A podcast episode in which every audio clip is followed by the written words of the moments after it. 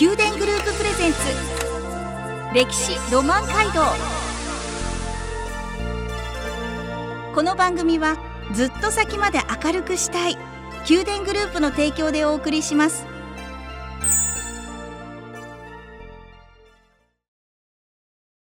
ラブ FM をお聞きの皆さんおはようございます。お相手の小柳ゆうきです。毎月第1第2土曜の朝7時30分からお送りする宮殿グループプレゼンツ歴史ロマン街道。九州各地の歴史と今そして未来へとつながるお話を毎回ゲストをお招きし伺っていきます。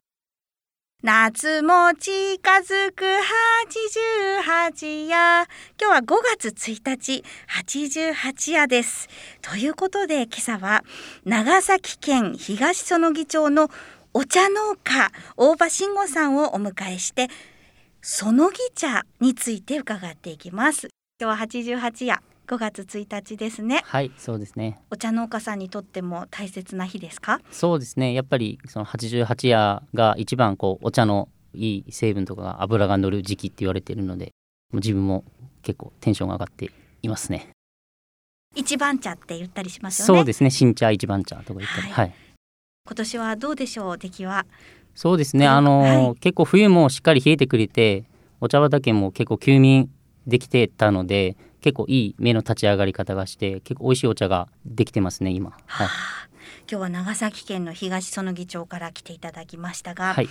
簡単に自己紹介をお願いしてもよろしいでしょうか？はい、えーと、自分はですね、えーとまあ、高校を卒業してえー、静岡のお茶の学校に行って、えー、お茶の勉強をして二十歳の時にお茶農家になりましてでそこからずっと家の家業を継いでいます。まずは、はい、ラブ FM をお聞きのあなた。長崎県東園木町ってどこにあるかどんなところかご存知ですか、えー、っと、はい。ではそれについてこの方に答えていただきましょう。一般社団法人東園木一言物校舎森和孝さんです。おはようございます、はい、おはようございます。これ一般社団法人東園木一言物校舎というのはどういった活動されてるんでしょうか、はい、そうですね。私たちはあの東園木町を中心に、えー、お店の立ち上げとかですね創業支援を行ったり、えー、まあ地域のまあ昨年でいうとコロナ禍の中にまあ、えー、お店さんのお手伝いをしたりとかですねいろんな活動を通してえー、東園木町をお伝えしたり発信したりしております。大場さんはこの一般社団法人東園木一言物校舎の理事もあそうです理事もはいやらせていただいてます。はい。話がぐーっとそれていきそうになりますが戻しますね。はい、この長崎県東園木町どこにあってどんなところなんでしょうかというえクエスチョンをラブ FM の前のあなたに出したところでしたがその答え合わせを森さんにしていただきます。あすごい難しいんですけど一間を説明するのはですね、あの本当佐賀県と長崎県の県境でして福岡の方からですね行っていただくと長崎県の一番入り口ではあります。インターでいうとですね嬉野インターの次の東園木インターというところを降りていただくと東園木町ですね、うん、でまああの大村市ってあの長崎空港がある、えー、町の隣町でもあるんですけど、はい、よく、えー、皆さんがご存知だとハウステンボスより南の方に30分ほど下っていただくと東園町ございます。あのハウステンボスに福岡市内から遊びに行く途中に通ったこう記憶があそうですね。あのハウステンボスに行かれる方も途中、はい、東園インターで降りられる方は通ってらっしゃると思います海があって海があって、はい、大村湾がそうですね急な坂道がぐっと斜面が上がるというかですね、はいはい、平地が少ない町ですね。そこにお茶畑も。そうですね、はい、まあ、それもあって、うん、えー、茶畑から海が見えるような景色が広がるのが特徴的な町だと思います。うん。でその場所で大場さんはお茶を作っていらっしゃる、はい、そうですね。これそのぎ茶ってどういったお茶なんでしょうか？えっとその静岡とか鹿児島とか福岡で作られているようなこう針状の煎茶っていうあれじゃなくて勾玉状の通常グリ茶って言われてるんですけどその勾玉状のした玉緑茶無質性玉緑茶っていうのを作ってましてそれはあのちょっと製法が違ってあの最後の工程にこう煎茶って針状にする揉む工程があるんですけどそれが玉緑茶ってなくて最後大きなとドラムみたいな乾燥して熱風でこう転がすようにして乾かすんですよね。それでこうちょっと勾玉状にグリッてした感じの形のお茶になるっていう、はい、製法です。手でこう揃えるのではなく、はい、もう自然な形でクリッそうとそうですね。はいはい。そうすることで味わいというのは変わってくるんですか？そうですね。やっぱりあのこう最後まあ煎茶のようにこう揉むと形は綺麗になるんですけどやっぱりお茶のこうまた渋が出るとそこで内容がこう出てしまうので玉緑茶はもう最後に揉まなくて転がすだけなんでそこで内容がまた出らずにこうお茶の中に閉じ込むので味が濃い内容が濃いお茶になりやすい製法になっています。じゃあ大場さんそのぎ茶の歴史について教えてください、えっと、もともとですねあのお茶自体が800年ぐらいですかね。日本が800年ぐらいの時に空海とか最澄がなんか当時の唐から持ってきたっていうのが始まりでその後に1190年ぐらいに永西禅師があの中国からこうお茶の、まあ、種ですね。それを持ち帰ってきたのが始まりと言われててですね、まあ、いろんな諸説あるんですけど長崎の平戸の、まあ、千光寺さんっていうところにその永西が持ち帰った種の茶畑があるって言われてそこが発祥と言われててで多分そこからこう結構そのぎって宿場町とかで多分他の地域と交流が盛んだったんでそこからこうお茶の多分種が入ってきてでそこから昭和多分初期ぐらいだと思うんですけど今赤城集団茶園って言って面積が大体100ヘクタールぐらいある茶畑があるんですけどみかん畑をこう焦がして茶畑に一斉にしてでそこからが本格的にそのぎのお茶が始まったって言われてて。で製法も今無姿勢で蒸気をこう当てて撮成する方法なんですけど、はい。当時は釜入り熱い釜に生葉を入れてそれで撮成をして緑茶を作るっていう釜入り製が主だったんですよね。ねでそれからだんだんこう時代の思考がこうだんだんこう釜入りからそうやって無姿勢な思考になってきた時にじゃあ長崎とか嬉野そういう無姿勢玉緑茶昔は釜入り製玉緑茶って言われたんですけどこの無姿勢玉緑茶をこうまた違う蒸気で撮成したお茶が今現在流行ってるっていうことです。うーん、それがそのぎ茶の歴史とそ,、ねして今に至るそうですね。はい、形なんですね。はいあのおばさんの作っていらっしゃるそのぎ茶賞も取ってらっしゃいますよね。そうですねあのお茶自体もまあそうなんですけど自分があの利き茶の方で日本全国の審査技術競技大会っていうのがあってそこでお茶を飲んで何県のお茶かを当てる大会があってはい。そこで2017年の時に日本一に当時史上最年少と言われてて、はい、ニュースで見てたかもしれないですね。ああそうかもしれないねきっ。と、はいおめでとうございます。えそういう聞き茶の活動っていうのは日常の中であることなんえっですか？と、基本はいお茶農家はこう自分が作ったお茶を審査するんですよね自分でできた時に。だからもういろいろこうお茶を売る時もこうブレンドして売ったりするのでそういう時には必ずこう審査っていうのはもう日常的にあるものなんですよね。でそれがなんかこうお茶の団体で大会があるっていうそこで出出てみたいな感じです。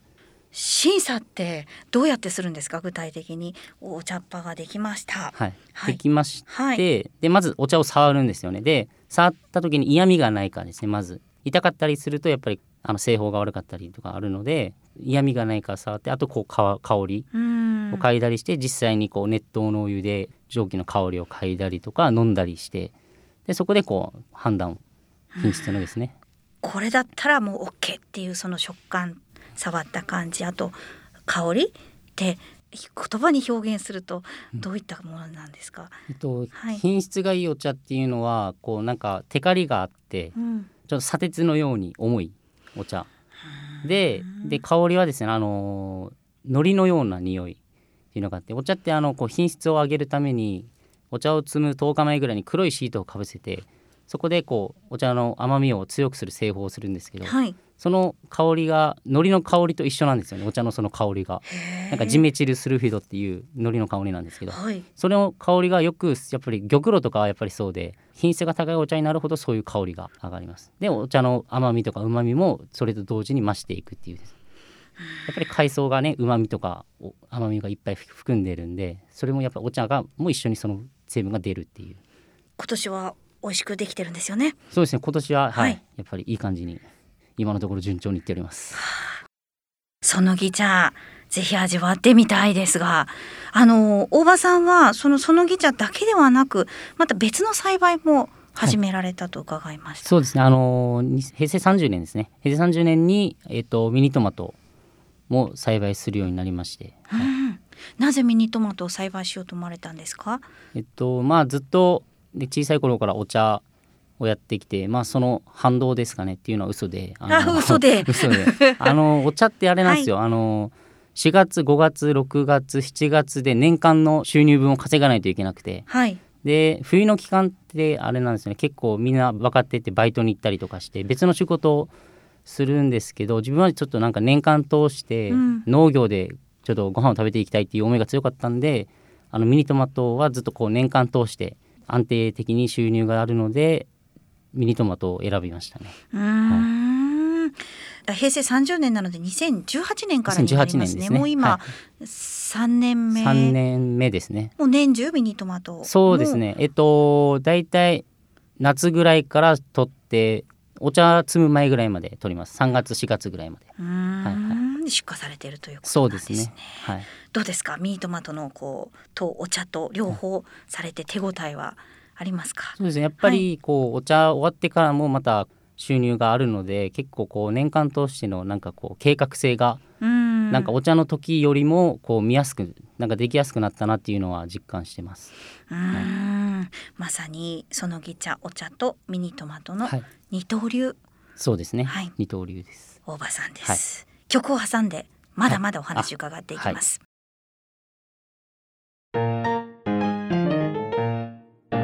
この番組はずっと先まで明るくしたい宮殿グループの提供でお送りしています。宮殿グループプレゼンツ歴史ロマン街道。宮殿グループプレゼンツ歴史ロマン街道。九州各地の歴史と今そして未来へとつながるお話をゲストの方をお招きして伺っています。今朝は長崎県東園木町のお茶農家大場慎吾さん。そして一般社団法人東園木一言物講社森和孝さんに、えー、スタジオにお越しいただいています。えー、大場さん、はい、大場さんお茶農家で生まれ育ち、はい、えー、そして今4代目として、はい、はい、活躍されていますが、大場さん子供の頃って東園木町に住んでいらっしゃって、はい、どんなお子さんだったんですか？そうですね。結構ないことにもこう興味を持つ子供で、はい、なんかよくまあ外でいろいろ遊んでましたね。外で。外で。なんかいろいろ田んぼとか稲刈りあとこうちょっと土が硬くなったりするのでそこで友達とこう野球とかしたりあとちょっと山に行って秘密基地を作ったりとか。ワクワクします、はいはい、なんかそんなことばっかりやってました本当に。そんな感じです、はい、森さんも遊んでました？子供の頃。そうですね。私の場合はですね、えー、大場と違って海の方なんですよ。あ、まあ、あの宿場町ですけど、はい、まあ、そこのどちらかというと海の近い場所だったので海で泳いだりいろんな実験をしておりました実験を。そうですね。本当子供の頃は全部実験、ね、全部冒険ですよね。そね。そんな冒険の宝がいっぱいある東園議長なんですけれどももうお茶農家として大場さんはあの二十歳の頃、はい、学校にも静岡のそ、ね,、のお茶の、まあ、研究所のようなところに行かれて、はいはい、しっかり学ばれまた戻ってこられて、はい、後継者として。そうですね、はい、継いでいらっしゃるんですけれども、まあ、その曲の前に伺ったそのミニトマトの栽培も開始されて、はい、二刀流で頑張っていらっしゃるんですけれども、その新たな農業の可能性というのも探ってい。らっしゃいます。はい、そうですね、はい、なんか今結構農家ってこうできたお茶とかミニトマトをそのまま販売するっていう形が結構今まだ主流なんですけど僕の場合はちょっと,、えーと、と2019年にミニトマトってこうブドウのように房なりでミニトマトの実がなるんですけど、はい、それを見てなんかブドウに見えてそのブドウイコールワインっていうワードがちょっと頭に降りてきてでそこからなんかミニトマトでもワインって作れんとかなっていう疑問があってそこからもう昔からのこう性格なんですぐ日本各地のワイナリーに電話してなんか作りたいんですけどって言ったんですけどやっぱり何を言ってるんですかみたいな感じの、まあ、相手にしてもらえなかったんですよね。で今作ってもらっている福岡にある巨峰ワイナリーさんっていう田主丸にあるワイナリーさんがあるんですけどそこはなんか面白いですねっていう話になって2019年にまず第1回目作品を作ったっていう感じになってます。はい、だからなんか思い立って試作品ができるまでに大体3ヶ月から4ヶ月ぐらいで形になってでそこからまたいろんなあの長崎に大村湾っていう地元に大村湾ってあるんですけど、はい、そこの西園木っていうところに無人島の田島っていう無人島があるんですけど、はい、そこのなんかインストラクターをやられてる方とちょっとつながって大村湾に そのミニトマトワインを沈めたんですよ海底熟成。それもちょっと海底熟成したらどんな味になるのかなと思って半ばちょっと遊び心であの隣に森くんと一緒に沈めに行ってで今大村の中に沈んでるっていう。すいません。なんかと途中から見失ってしまいました。えう海あえ？今沈んだ状態であるんですか？そ、ね,、の海の中に、はい、どんな風に沈めてらっしゃるんですか？えっと普通にこうコンテナに枠作って、はい、それにミニトマトワインを入れてでまあずれないようにちょっと固定してそのままロープでこう沈めて。時々上げるんですか？えっと半年から7か月ぐらい経ったら上げるって言われてたので。はい、はい、そうなんですよ。いつ上げますか？えっと、はい、そうですね。次は5月あじゃもまさに今月、はい、今月中旬ぐらい中旬ぐらいに多分連絡があると思うんです連絡があるんですね、はい、えー、海にそうやって沈めていることでこう何かこう違いが出るんでしょうか？えっとですね、はい、去年一回試しに沈めてあげたんですよね、去年の9月に、その時はやっぱりあのこう密閉してるんですけどほのかにミニトマトワインから海苔のあの海の香りがしてでやっぱりトマトって多分塩と合うじゃないですか。だからなんかいい感じにマッチングしてこれまたこう価値あるなんかものになりそうだねってこう森君と話をしてて。はい、あ、そうなんです、ね、ちょっと待ってください。そもそもなぜ海に沈めようと思われたんですか？ひらめき。いやえっとなんかその田島にいるインストラクターの方が、はい、なんかイベントでなんか別のお酒とかいろんな実験で沈められてたんですよね。でそれをちょっと知ってあじゃあ僕のミニトマトワインもちょっと沈めさせてくださいってなって沈めてもらったっていう。はい、楽しみ。そうなんですよね。これはもう商品化してるんですか？いえまだあの商品化してなくてですね。あの結構お酒って販売免許とかがこう結構厳しかったりするので、はい、今のところこうちゃんとこう作ってもらってそれを寝かせている状態。でまた販売はちょっとまだ考えてはないんですけど。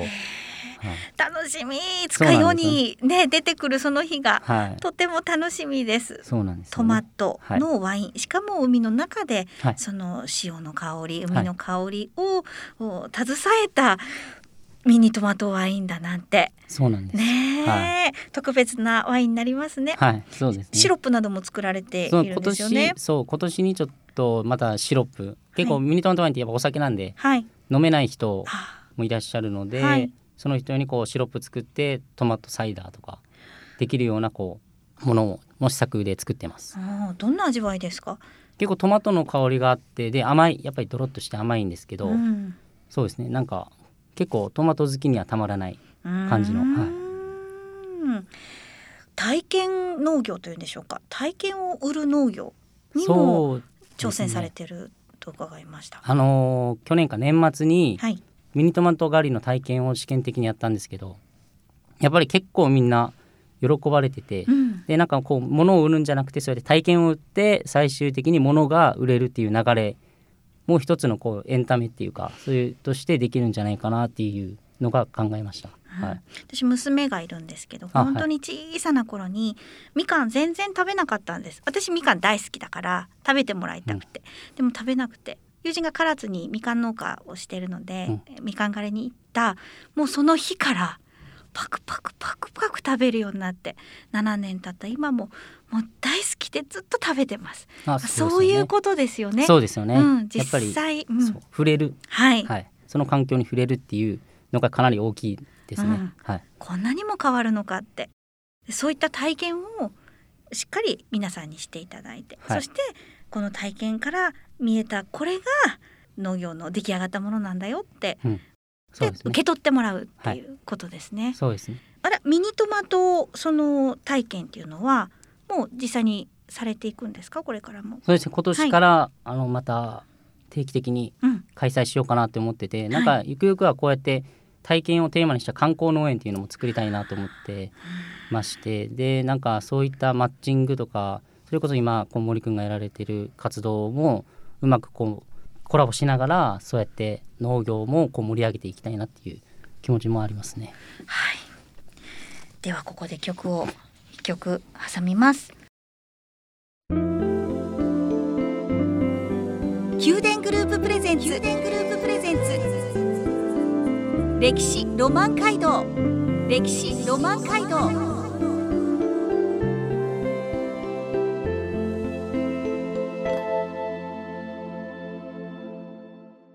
宮殿グループプレゼンツ歴史ロマン街道。九州各地の歴史と今そして未来へとつながるお話をゲストの方をお招きして伺っています。今朝は長崎県東園木町のお茶農家大場慎吾さん。そして一般社団法人東園木一言物校舎の森和孝さんに伺っています。大場さんは、えー、お茶農家ということでそのぎ茶を作っていらっしゃる。そして同時にミニトマトの栽培も始め、はい、まだまだ描いている未来というのはあるんでしょうか？そうですね。まだまだあのいっぱい挑戦したいことはあって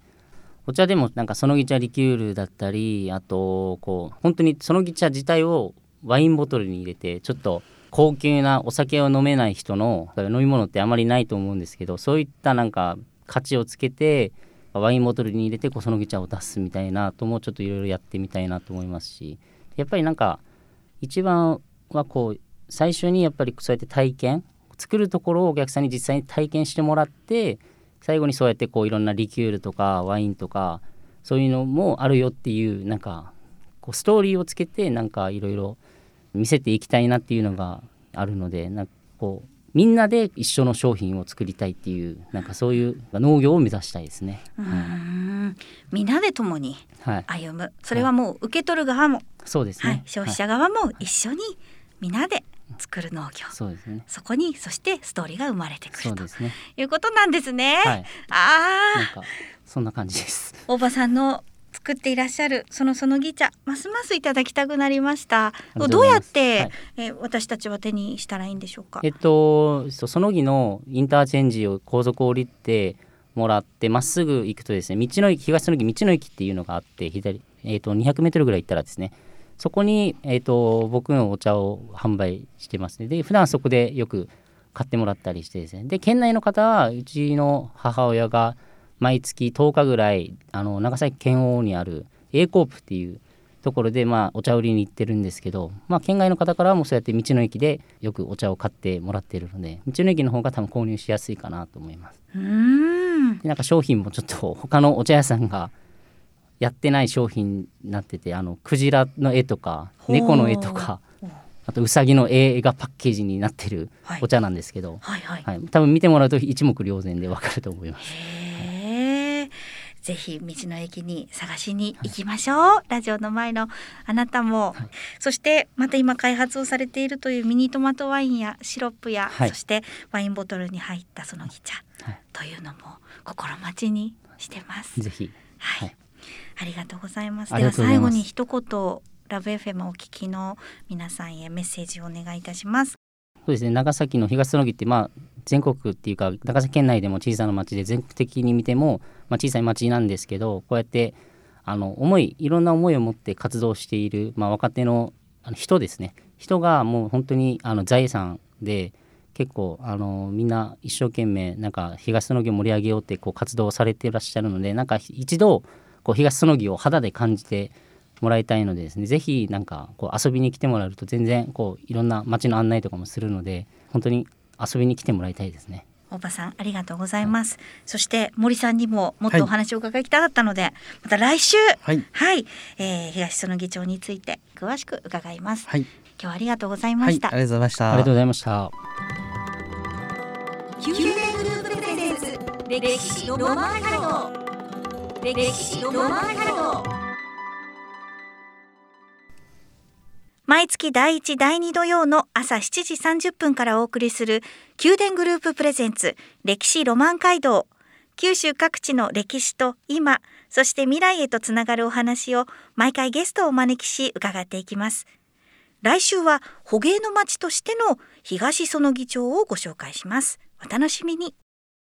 この番組はずっと先まで明るくしたい宮殿グループの提供でお送りしました。